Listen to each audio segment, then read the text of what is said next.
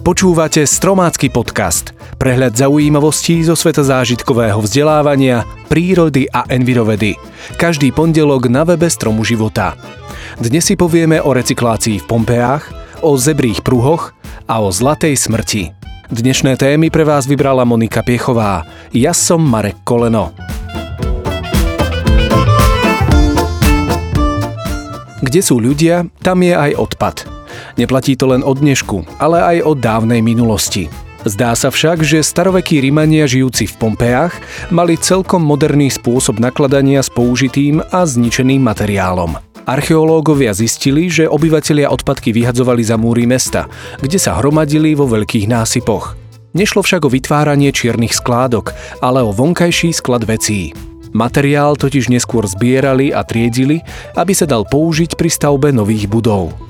Ako na to vedci prišli? Opätovné používanie úlomkov keramiky, malty či omietky naznačila analýza pôdy. Na kusoch materiálu boli odhalené stopy po piesočnatej pôde, ktorá sa nachádzala pozdĺž severného vonkajšieho múru mesta.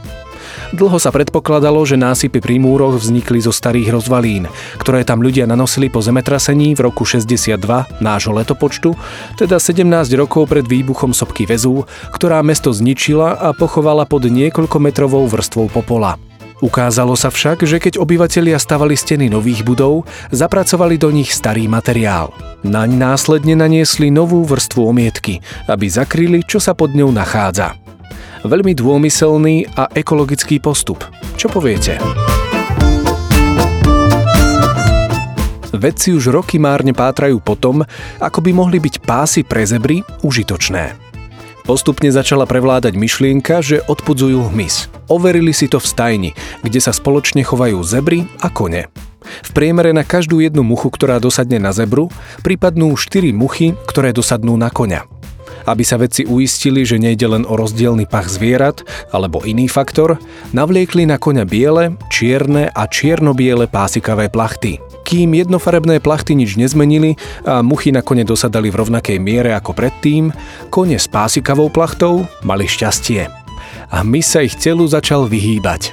Jedinou výnimkou boli odkryté hlavy koní. Vedci si zároveň všimli, že muchy okolo koní svoj let spomalujú a naopak okolo zebier buď preletia, alebo sa na poslednú chvíľu stočia a vyhnú sa im. Vyskytli sa aj prípady, kedy muchy narazili priamo do ich cieľ. V pásikavom vzore je teda zrejme niečo, čo metie slabé videnie múch. Kontrast čiernej a bielej farby uvidia až v poslednej chvíli – Pásy teda znižujú šancu, že mucha na tele zebry pristane, zahryzne sa a prenesie tak na zviera nejaké ochorenie. Aj vás napadlo, že si zo šatníka vytiahnete pásikavé tričká, alebo si ich zaobstaráte? Vedci objavili nový druh baktérie, ktorá svoju obeď zabije za 7 hodín. Nebojte sa, pre ľudí nie je nebezpečná.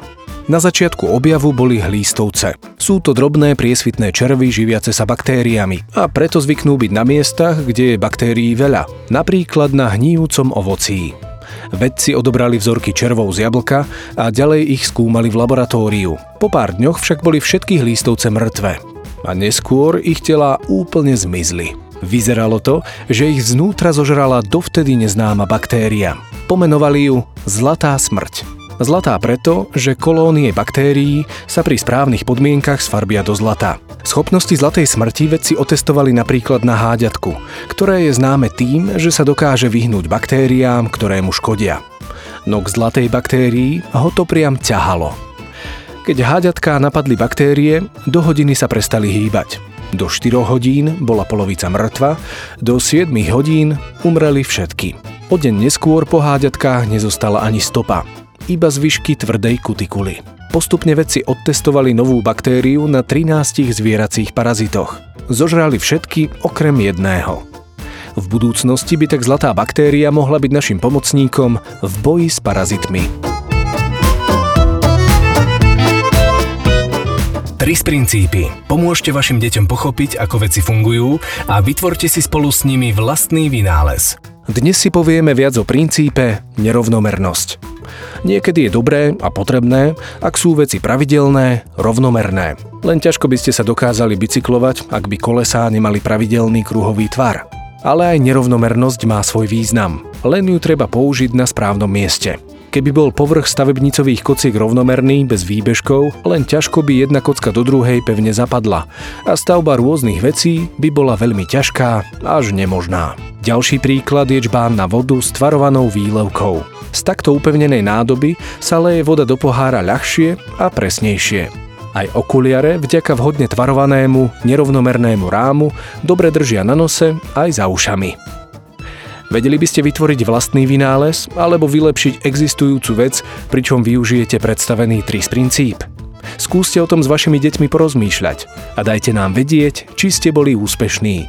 Viac informácií o TRIZE nájdete aj na stránkach Stromu života.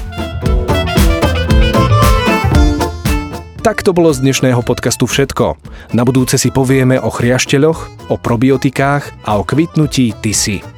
Počujeme sa opäť pondelok na webe Strom života a v aplikáciách Podbean, iTunes, Spotify a Google Play.